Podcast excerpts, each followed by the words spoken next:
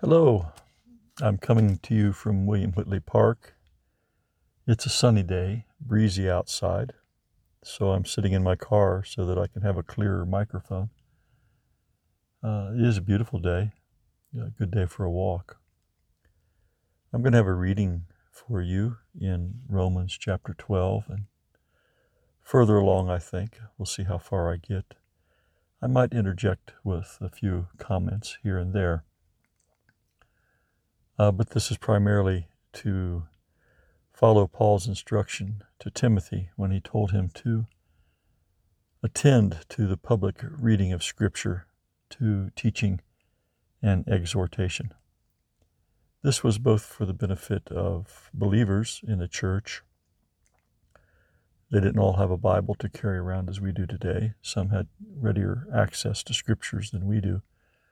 Uh, that were in parchment rolls. Uh, so the public reading of Scripture was very important to hear and to know the Word of God.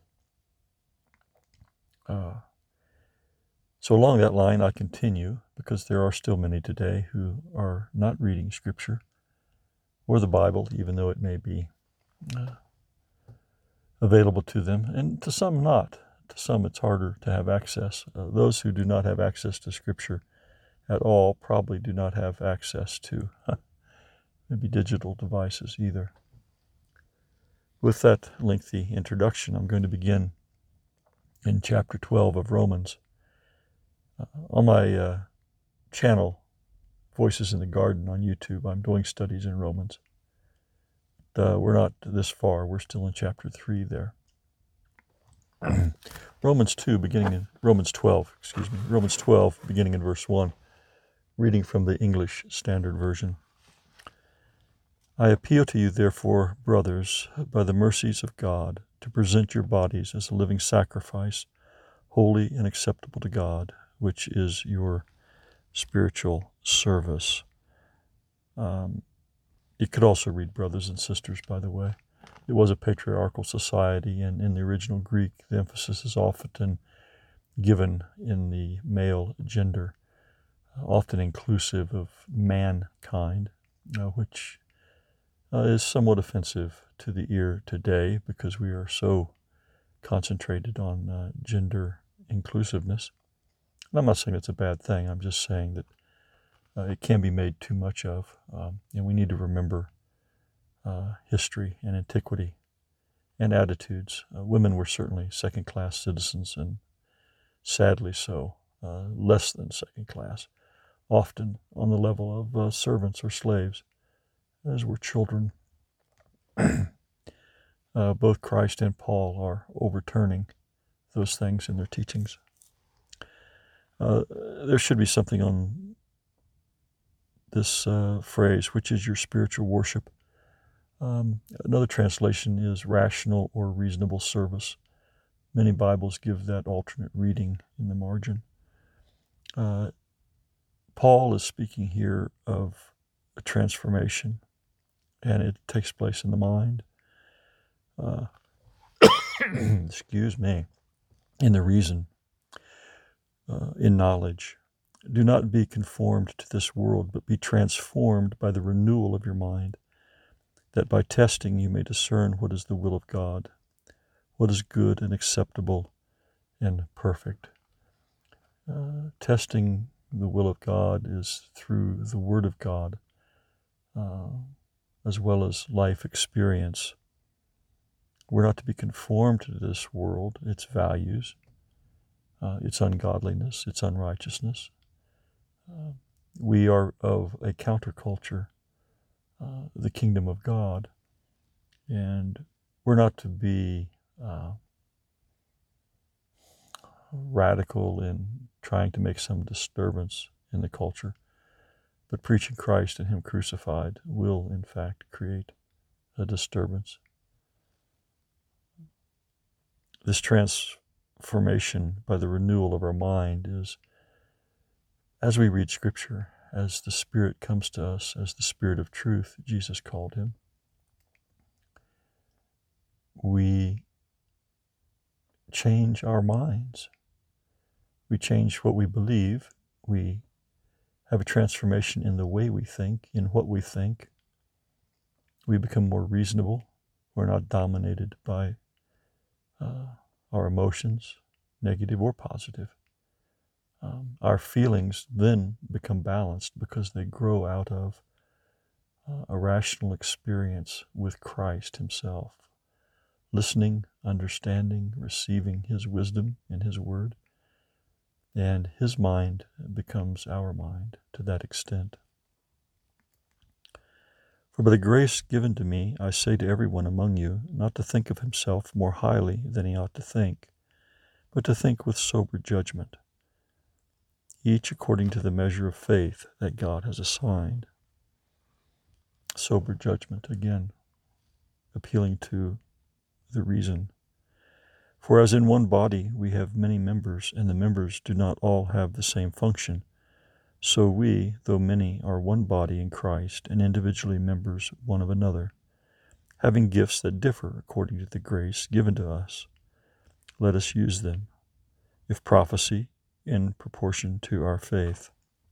Prophecy, by the way, in its modern iteration, is thought of as uh, forecasting the future, uh, foretelling the future. Uh, and there is that aspect of it but that is the not the dominant thought as I see it in Scripture. Um, the prophets brought to the people the Word of God, the Word for their life situation in that day, and there was a foretelling, the Word of God as it applied to things to come. Uh, it was not a uh, fantastical, sensational thing, this prophesying. It wasn't to make a name for oneself but to declare the word of God that had been given to them. It is said that the testimony of Jesus is also the spirit of prophecy. You can read that in Revelation 19:10. And so when you read the teachings of Jesus, his spirit, uh, in the Gospels and throughout the Scriptures, the whole Scriptures are the testimony of Jesus in a sense. Uh, you get an idea of what it means. Jesus being a prophet himself, having the spirit of prophecy. He had the spirit of prophecy when he was telling parables, when he was healing, uh, when he was proclaiming the word of God. Uh, he lived as a prophet among men and women. In proportion to our faith, if service in serving the one who teaches, if in if excuse me, if service in our service, serving, the one who teaches in his teaching, the one who exhorts in his exhortation, the one who contributes in generosity, the one who leads with zeal, the one who does acts of mercy with cheerfulness. Something on this list of spiritual gifts. There's another list in Ephesians chapter 4, um, as well as 1 Corinthians chapter 12. The lists vary, but they put prophecy, teaching, exhortation at the top of the list. Um, and then there's a progression of uh, importance of the gifts. All gifts are important, but uh, there are different members of the body that have different functions. Uh, the teaching of the Word of God is a high priority in the spiritual gifts. Verse 9 let love be genuine. Abhor what is evil. Hold fast to what is good. Love one another with brotherly affection. Outdo one another in showing honor. There's a great uh, humility in true love. Uh, humility of our understanding of ourself in relation to others, giving greater honor to others, is an act of love. Uh, it's an act of respect uh, for them uh, we should honor others above ourselves, not always seeking the highest place, really not seeking the highest place at all. If God has a place higher for us, then let's wait on Him to put us there. Do not be slothful in zeal, but fervent in spirit. Serve the Lord, rejoicing in hope, be patient in tribulation, be constant in prayer contribute to the needs of the saints, and seek to show hospitality. Bless those who persecute you, bless and do not curse them. We don't have to feel good about persecution to bless others. We don't even have to feel good about them and what they're doing in order to love them, to do right by them, to seek their good. Uh, the hungry may treat us in a demanding spirit. They may treat us even despitefully, not even appreciating the food or the clothing that are given them. Uh, they may feel entitled. Uh, we still love them by uh, meeting their needs in Christ. Rejoice with those who rejoice. Weep with those who weep. Isn't that a great empathy? Coming close to others. Often the best ministry that we can give is simply to be with others, uh, a Christian presence for them, both in their rejoicing um, and in their weeping. Live in harmony with one another. Do not be haughty, but associate with the lowly. Never be wise in your own sight. Repay no one evil for evil, but give thought to do what is honorable in the sight of all. If possible, so far as it depends on you, live peaceably with all. We don't purchase peace um, by compromising the truth, but we don't have to declare all that we know at one time. We don't have to constantly be in conflict with others who we disagree with. We should find as much harmony as we can, uh, likeness of mind, and then from there we can discuss differences. In po- if possible, so far as it depends on you, live peaceably with all. Beloved, never avenge yourselves, but leave it to the wrath of God. For it is written, Vengeance is mine, I will repay, says the Lord. We're not qualified to judge the hearts of others, nor are we qualified to judge their fate. There is a secular authority that God um, backs. Uh, that uh, renders punishment for civil crimes, even for moral crimes. Um, that varies from culture to culture, and sometimes that gets very confusing. God uh, exercises his punishment, his vengeance upon sin, his retribution um, in his own time and in his own way. Sometimes he uses human beings to do that, but it's a collective. It's never, usually, rarely ever one individual who's taking things into their own hands. Uh, God makes it very clear here. To the contrary, if your enemy is hungry, feed him. If he is thirsty, give him something to drink. For by so doing, you will heap burning coals on his head. Do not be overcome by evil, but overcome evil with good. This is turning the other cheek for the individual Christian. Uh, now he's going to take up uh, the authority that God has put in place to exercise uh, law over um, groups of people, nations. Chapter 13, 1.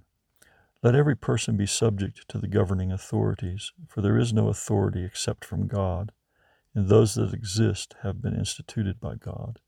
It doesn't mean that he approves everything that authority does any more than he would have approved Hitler or Stalin and yet he had allowed them to have authority. Uh, I believe that they were used of God uh, in ways that are mysterious to us.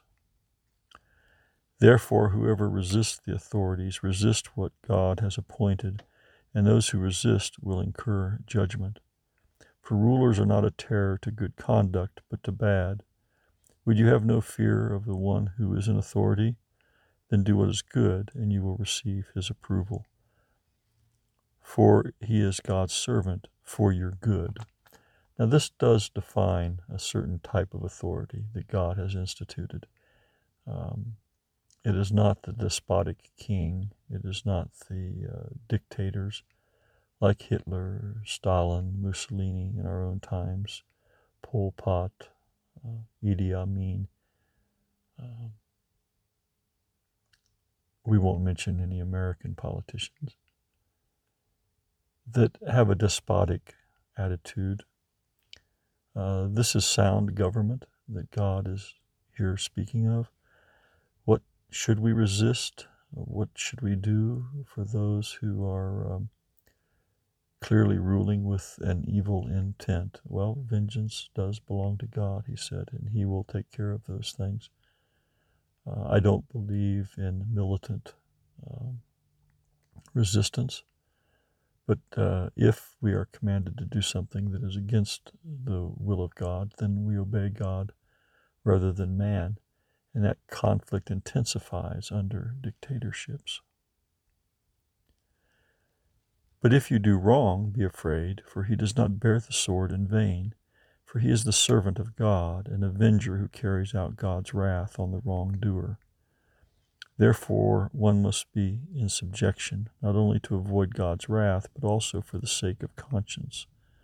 Some could conceivably read that as Hitler carrying out God's will in some way, uh, punishing the Jews. There is that anti Semitic spirit uh, in the world that would interpret uh, this text even in that way or in some other um, situation where they want their enemies to be punished and they will interpret uh, any mishap or any cruelty or any um, uh, abuse or violence against their enemies as just retribution in the will of God.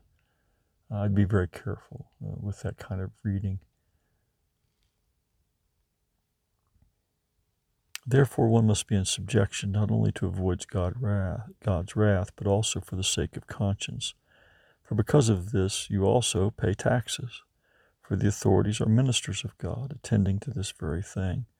Pay to all what is owed to them taxes to whom taxes are owed, revenue to whom revenue is owed, respect to whom respect is owed, honor to whom honor is owed. Owe no one anything except to love each other for the one who loves another has fulfilled the law of God. For the commandments, you shall not commit adultery, you shall not murder, you shall not steal, you shall not covet, and any other commandment are summed up in this word you shall love your neighbor as yourself. Love does no wrong to a neighbor, therefore, love is the fulfilling of the law.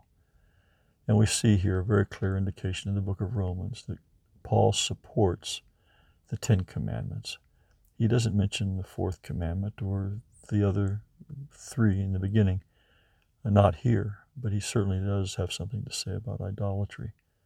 Um, I mention this because many feel that the Sabbath is somehow bracketed out of the Ten Commandments, but it too is the fulfillment of love to God, uh, while the last six are love to man. And keeping the law of God is fulfilling the love of God in Christ. I say in Christ because no one can keep the law of themselves. We must have the righteousness of Christ, Christ Himself living in us, or we can't obey the God, uh, the law of God. Uh, the natural heart is at enmity with God, it says in Romans 8.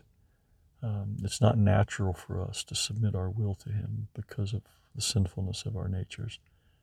There has to be a rebirth. Uh, uh, being born again of His Spirit before we can fulfill the law of God.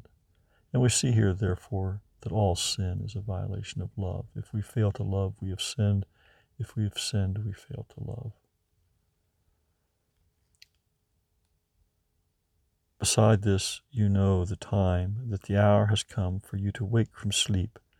For salvation is nearer to us now than when we first believed. Night is far gone, the day is at hand. So then, let us cast off the works of darkness and put on the armor of light. Let us walk properly as in the daytime, not in orgies and drunkenness, not in sexual immorality and sensuality, not in quarreling and jealousy, but put on the Lord Jesus Christ and make no provision for the flesh to gratify its desires. Uh, he's outlined here what the desires of the flesh are. He's given not an exhaustive list, but he's listed orgies, drunkenness, sexual immorality, sensuality, uh, quarreling, and jealousy. All of these things are sins against love, love to God, and love to each other. Don't make any provision for the flesh. That is, don't feed the flesh. Don't provide for the flesh. Uh, in the movies that you watch, uh, in the sports, any entertainment. in your socializing in the things that you see with your eyes and hear with your ears.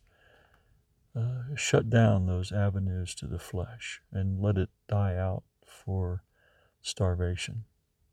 Uh, feed yourself on spiritual things, those things that glorify God.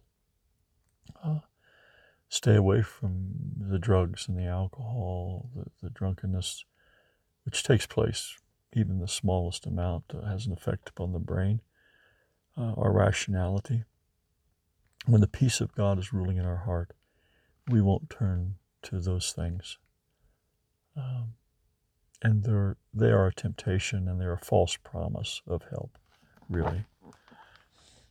Make no provision for the flesh to gratify its desires. I think I'll stop there. Uh, I was going to maybe read on 14, 15. We're at about 20 minutes, and that's a lengthy uh, exposition. Uh, I said more than I intended, but um, this is for family as well as friends. Uh, I have several in mind. Um, not too many listen to this podcast at the moment, but I'm hoping that in time people will come back to these things. Uh, I have a, a, more viewership, more subscribers, uh, more hours watched on my uh, YouTube channel, Voices in the Garden. Uh, it's YouTube at Jan McKenzie. You can find me there if uh, you so desire. Uh, thank you for your time, and let me close with prayer for you. Father in heaven, we come to you in your word because your word is truth. Jesus said, Sanctify them, Father, in the truth. Your word is truth. We thank you that your Holy Spirit is the Spirit of truth, that there's no disagreement between your Spirit and your Word, and that we can rely upon uh, your Word to teach us and your Spirit to empower us, to give us understanding and wisdom of your Word. I thank you for the word of forgiveness and peace that you offer to us, that being justified by faith, we have peace with our God. That through faith in Jesus and his blood, we can have his righteousness credited to us, given to us freely, so that we're counted as sinless through his righteousness, not in ourselves. Uh, we have struggles here, Lord, and we ask you to fulfill these scriptures in our heart. Um, we know that prayer does not bring you down to us, but lifts us up to you. And so we ask that as we come to you, uh, to your heavenly presence in Christ, through his blood, that you will fulfill your promises. I pray that for each one that's listening. I pray that for myself. Uh, Father, that your love will fill our hearts and it will be a knowledgeable love, a wise love, a love that teaches us the highest morality in Christ, uh, that we would rightly represent your character and your purposes, that we would be one with you in character and in purpose, as Christ himself was one with you on this earth. And that in this oneness with each other and with you, the world may know that we uh, are your disciples and that there is a living God. We thank you, Jesus, in your holy name. Amen.